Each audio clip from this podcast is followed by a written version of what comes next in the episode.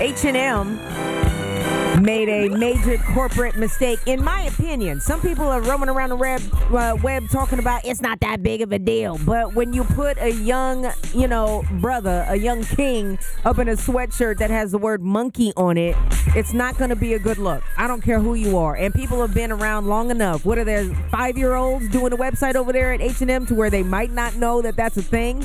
It's been around for a long time and it's disrespectful as hell. So I, mean, I, don't know if H and M is the clown or the kid's parents are the clown or both for even allowing this to happen. I mean, definitely H and M is going to have to own a little bit of this because when you look at the when you look at the three sweatshirts that they dropped all at the same time, right? The two white kids had on nice ones with tigers on them and mm-hmm. words and cool stuff, right? And then you put the dark skinned black boy in the one that says monkey. monkey on the front of it.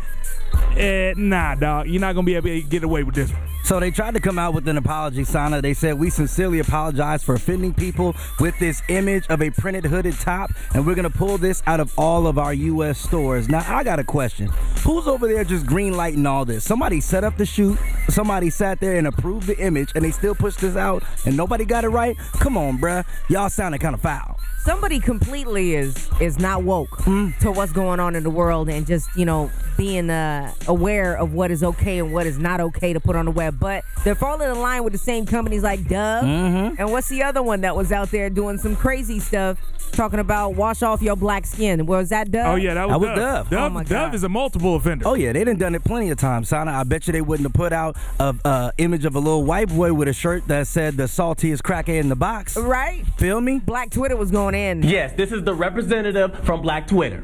Just calling to let you know that we will be dragging your company today in the Twitterverse. Y'all bogus as hell to put the little black boy in the coolest monkey in the jungle hoodie. You tried it. You know what I'm saying? That was their tap in to folks. This is a European company. So, you know, now the Weeknd is like, yo, I ain't messing with y'all. We're waiting on G-Eazy to make that call too. Woo. Yo, I'm just gonna put this out here. If you are one of those people who are like, I don't see what the big deal is that this was even, oh, I don't even know why this is a thing. I want you to casually walk into your office today and find the first black person you see and Call be like, "What's monkey. up, you monkey?" Right. And see if they really are like, "What?"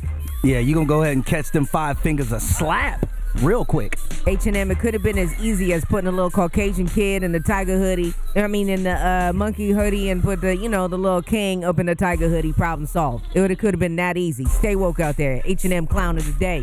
Yo, you a fucking clown. I see a clown. It's a guy in a clown suit. I work with clowns all day. Hey, clown, man. You a clown.